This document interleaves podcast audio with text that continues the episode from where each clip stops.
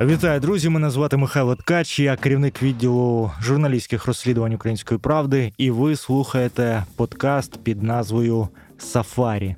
Всім привіт! Мене звуть Федір Попадюк, я керівник відділу подкастів Української правди, і я допомагаю Міші робити цей подкаст. Нагадую, що у подкасті Сафарі ми займаємося власне сафарі на російських олігархів. Пан Михайло вислідковує аріоли їх скупчень і знімає їх, їхню нерухомість, їхню рухому е, рухомість, рухомість, да, так би мовити. От і викриває для того, щоб потім всі ці олігархи не мали спокійного життя в Європі і відповідали за те, що Росія робить останні майже два роки проти України. Давай розповімо про кого ми будемо говорити сьогодні, і на кого було здійснено, так мовити, це сафарі цього разу. Бо у нас, я так розумію, буде епізод присвячений одній конкретній людині. Так, це моноісторія. Насправді настрій не дуже, оскільки за нашими спостереженнями і за інформацією наявною все виглядає так, що санкційна політика по відношенню до представників російських еліт, які безпосередньо пов'язані з тим, що наразі робить Путін, Кремль, як їх ще називати, на території нашої незалежної суверенної держави. Ця санкційна політика вона послаблюється. Ми спостерігаємо за тим, що об'єкти, які були заморожені або закриті, вони відкриваються, розморожуються. Ми спостерігаємо за тим, що діти цих олігархів, їх дружини, які вичекали паузу річну трошки пересиділи в Туреччині влітку і взимку в Дубаї, а вже повертаються до, наприклад, Європи і повертаються до свого звичного життя, витрачаючи ці криваві кремлівські гроші, чи то у Франції, чи то у Великобританії, чи то у Женеві. І тому ця саме моноісторія це саме такий яскравий приклад і демонстрація того, як наразі санкційна політика не витримує випробування на ефективність, оскільки ми ж розуміємо, що санкції були введені проти афільованих напряму з Кремлем людей і афільованих бізнесів і родин з цими людьми з однією простою метою для того, щоб вони несли відповідальність за те, що робить режим кремлівський. І власне, щоб мала ця санкційна політика і санкційні обмеження якийсь вплив на те, що робить Росія, і зупиняло певним чином Росію для того, щоб вона не продовжувала робити те, що вона продовжує робити. І що ми бачимо? Бачимо, що Росія продовжує скоювати військові злочини на території України, продовжують летіти ракети, продовжують летіти дрони, продовжують гинути українські діти. І в цей самий час, хоча жодних логічних пояснень цьому нема.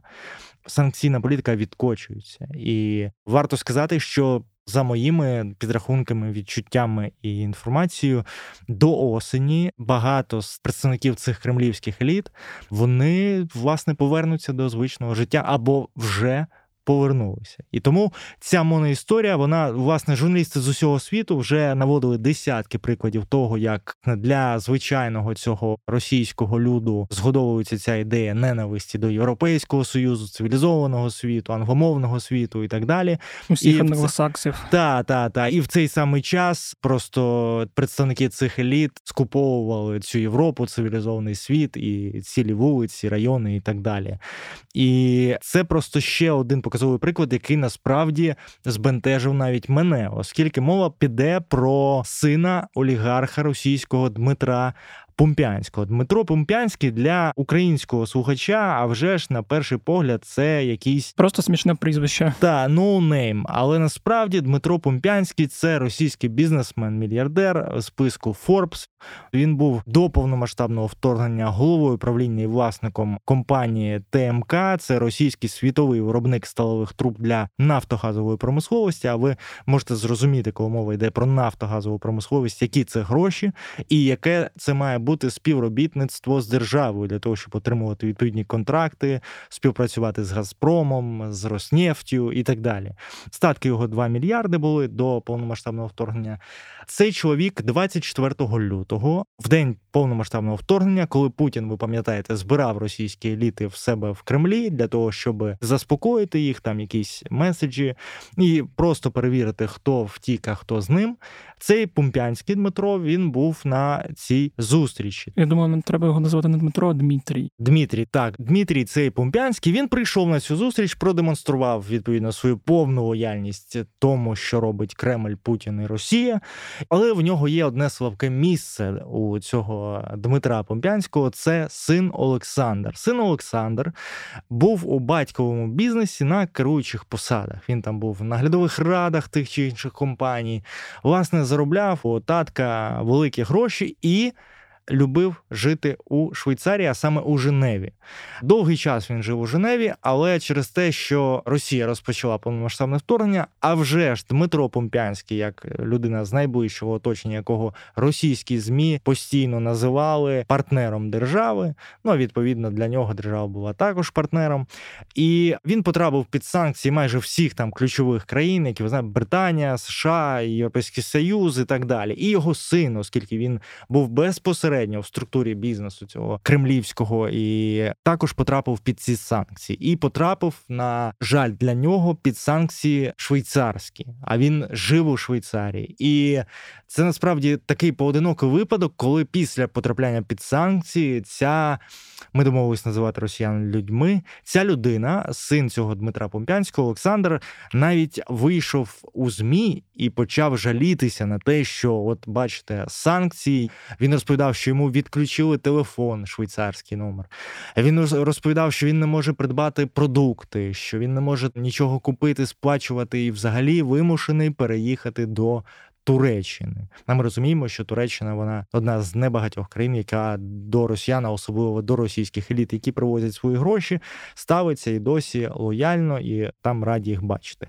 От і були такі повідомлення. Потім були повідомлення також у швейцарській, а мова йде про швейцарські змі, угу. про те, що адвокати йде там боротьба, є позов, намагаються зняти або якось лібералізувати ці санкції, оскільки цей син Дмитра Попянського не підтримує так звану цю спеціальну воєнну операцію і так далі. Я вже ж це все виглядало так, що просто цей чоловік хоче повернутися до свого нормального життя в Женеві. І тому, коли ми були нещодавно у Женеві з метою пошуку росіян, представників російських еліт та їх активів, ми вирішили перевірити, власне, а що там у цього Олександра Помпянського, сина Дмитра Помпянського. Приїхали і бачимо одразу, що є життя в нього в маєтку, там щось відбувається.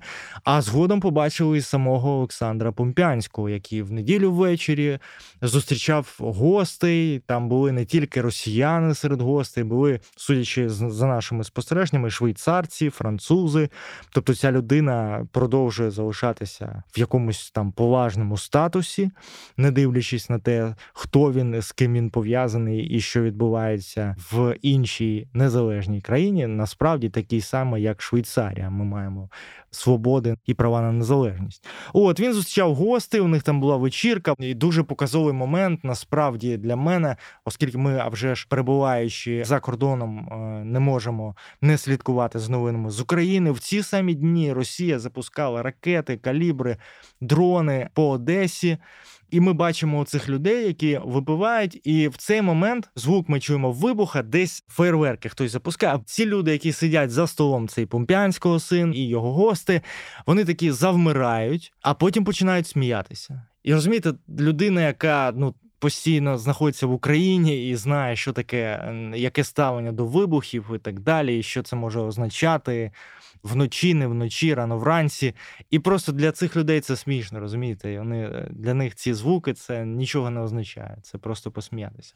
От, і коли ми зрозуміли, що Помпянський живе в Женеві, перебуваючи під санкціями, це свідчення того, що він хоче, а ми це вже давно підозрювали і декілька разів навіть доводили, хоче бути частиною ось цього цивілізованого європейського світу. Хоча Росія годує своїх громадян е, оцією казкою про те, що там погано. Ми ж розуміємо, що насправді там дуже добре, і оці всі представники еліт російських також це розуміють як ніхто.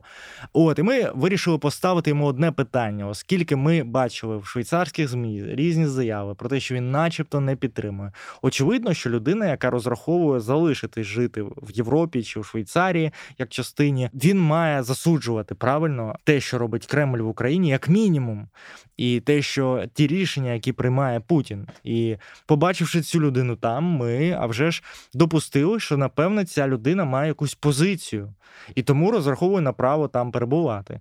От і ми вирішили поставити Помпіанському питання одне: чи вважає він Путіна, президента Росії, військовим злочинцем? А навіть вже наскільки ми знаємо, міжнародний суд так е, вважає, підозрює і видав ордер на арешт. Тобто, це не якась маніпуляція чи там українська позиція, яка не зрозуміла може бути будь-кому цивілізованому в цьому нашому світі.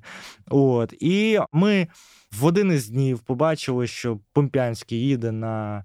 Ми тоді не знали, куди він їде. Він приїхав на теніс у вівторок, у другій годині дня. Тобто ця людина не працює, так щоб знаєте, він десь працював, щоб заробити кошти, щоб прогодувати себе і свою родину. Він там живе з родиною, з дітьми, розумієте?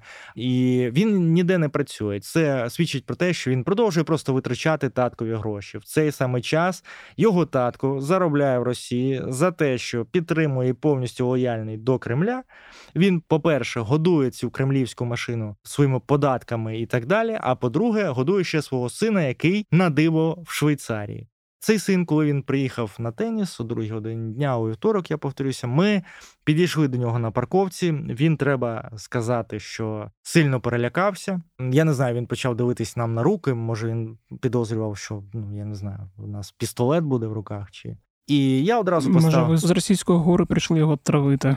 Він ну, так з російського навряд чи його прийдуть е, травити, а от е, так, ми підійшли, і я одразу представився і поставив йому просте насправді питання. Коли вже півтора роки відбуваються військові злочини на території незалежної держави, це вже має бути простим питанням для будь-якої цивілізованої людини. Чи вважає він Путіна військовим злочинцем? Він а вже ж знітився, почав опускати очі і не знайшов жодного кращого рішення, ніж просто вдарити по телефону, на який оператор наш записував наше спілкування. Виключив камеру через те, що вдарив. Ми знову включили, продовжували його супроводжувати, продовжували йому ставити інші питання про те, чи вважає він, що він має право на те, щоб жити, будучи сином настільки афільованої з Кремлем людини в Швейцарії, в Женеві, чи засуджує він повномасштабне вторгнення? І оцей набір важливих насправді питань ми йому поставили. Він сказав: Я нічого не буду коментувати, а потім сказав, і оце насправді найбільш така бурлива річ і позиція в цьому е, моменті війни. Він сказав, що це політика, і він е, а він не політик. І... Ну, Тобто, ми це пережили, мені здається, на початку повномасштабного вторгнення, коли ще залишалися якісь люди, які вважали, що позиція стосовно дій Росії засудження цих дій це політичне щось, щось пов'язане з політикою може бути. І власне завершився наш діалог тим, що він дійшов до цих кортів закритих, відкрив двері, зайшов зі своїми синами і сказав: А вам сюди нельзя. І закрив двері. Ну і я встиг йому сказати: а так це вам сюди не можна в Швейцарію і в Європейський Союз.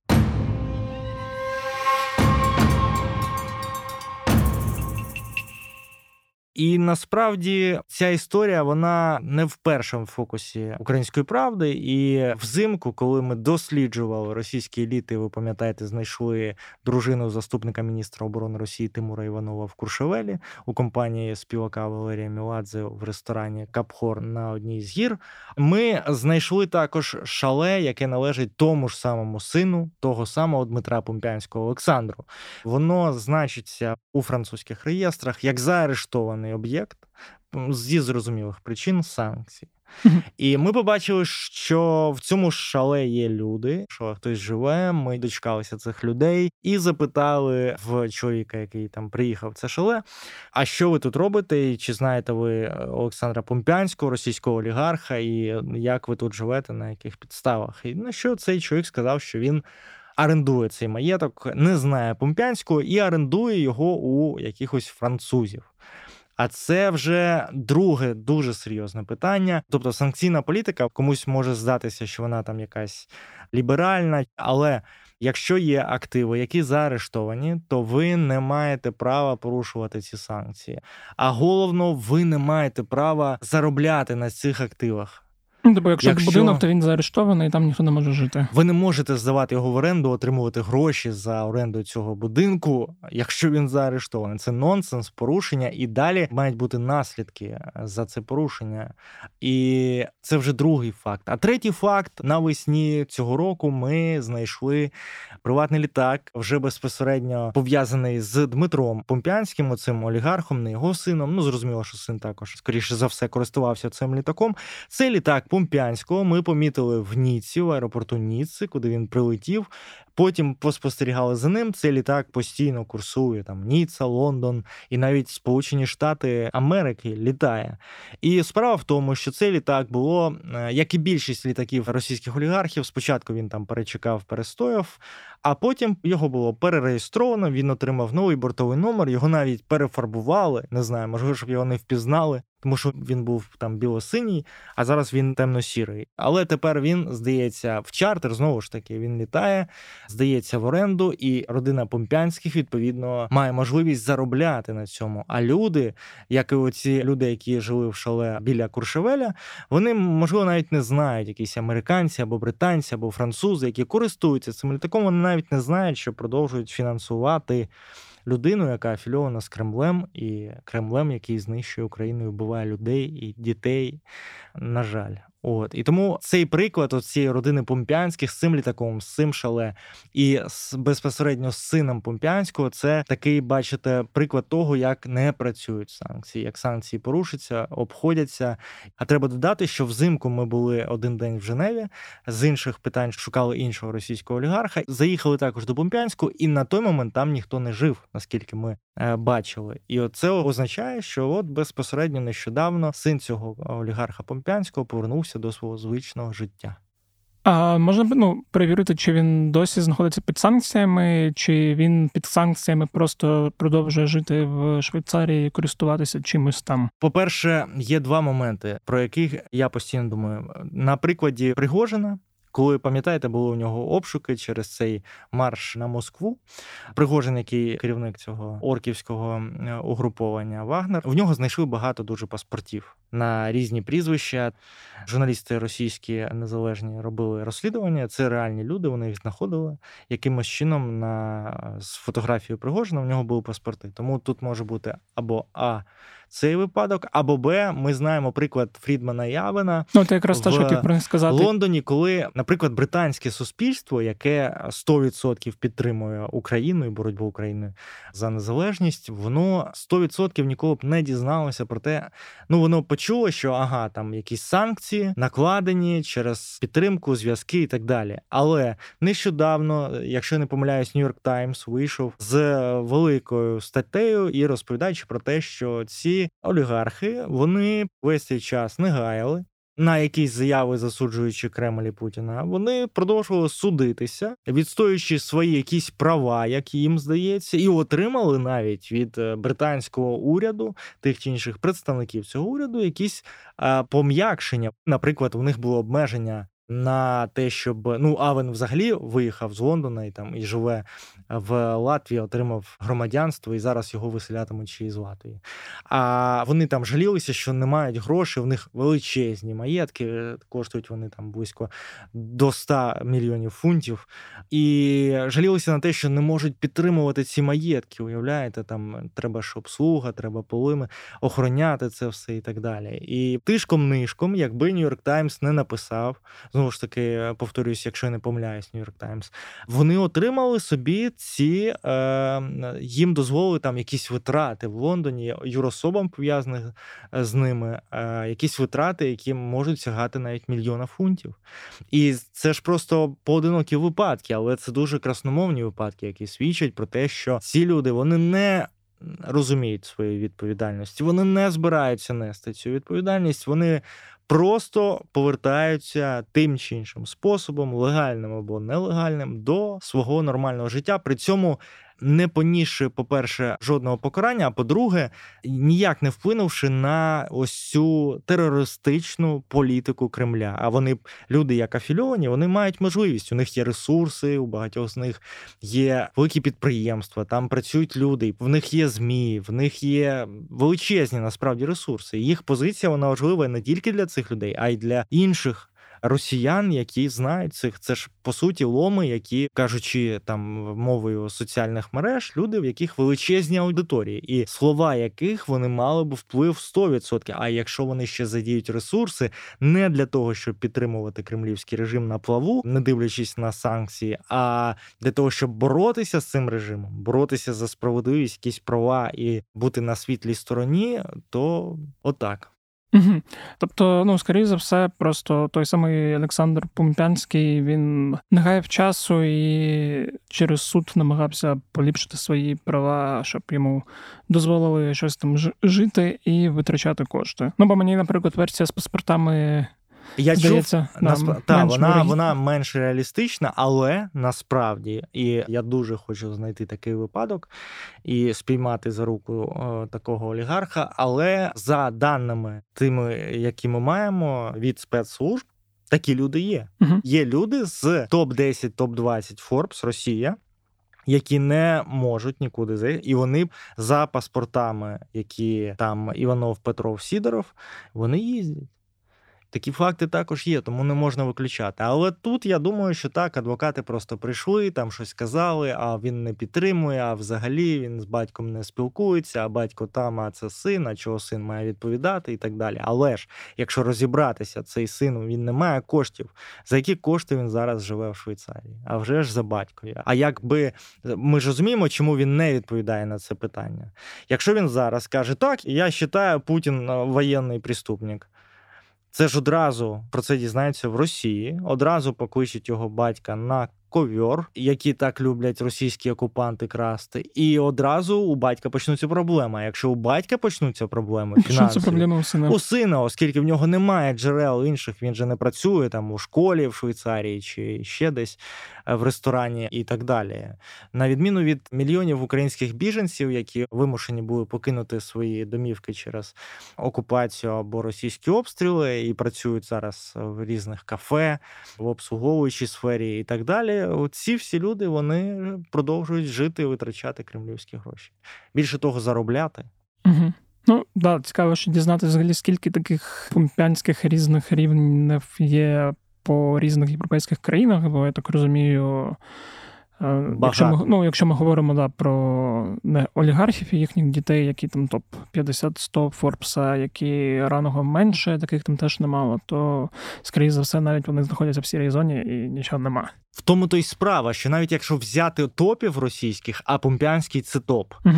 Насправді, от коли працюєш над цим, шукаєш, знаходиш і так далі, ти себе ловиш на думці, що ці люди, от ніхто б ніколи не дізнався б ні про цього сина Помпянського, ні про інші випадки, про які ми розкажемо згодом у наших матеріалах, тому що вони повністю розчиняються в цих містах, країнах, вулицях і так далі.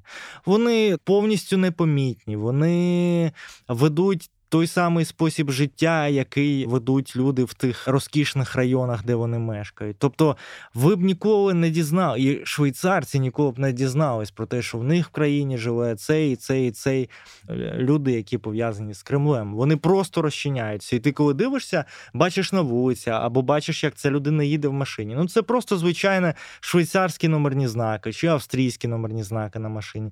Їде собі людинка в е, футболці з якимось написом і просто ти не завжди можеш здогадатися, що це росіянин тому що вони там асимілювалися і ведуть такий спосіб життя, як і більшість заможних швейцарців. Тому я вважаю, що дуже велика кількість цих людей. І сподіваюся, що про більшість із них ми, по-перше, а дізнаємось, знайдемо, б розповімо не тільки українському читачеві, слухачеві, глядачеві, а й європейському і суспільствам цих країн, де ми їх знайдемо. Цей процес продовжується. Я ж кажу, у нас є ще гарні результати, про які ми розповімо зовсім скоро. Да, ну я думаю, про всі нові гарні результати ми розповіли на випусках подкастів. То зараз будемо намагатися виходити більш регулярніше. От тому слідкуйте за Сафарі і ми розповімо ще більше історій, від яких вам стане трошки сумно. Слідкуйте за Сафарі, а ми будемо слідкувати за російськими олігархами, їхніми дітьми, дружинами і активами, яхтами, літаками, словом, всім, що вони хочуть а зберегти, і утримати, заховати і так далі. Це був Михайло Ткач, він розповідав. Федір Пападюк, я трошки його розпитував. Скоро будуть нові епізоди, не пропускайте. І якщо подобається цей подкаст, не забувайте ставити йому також оціночки. Дякуємо, що слухали. До нових зустрічей. Все буде Україна.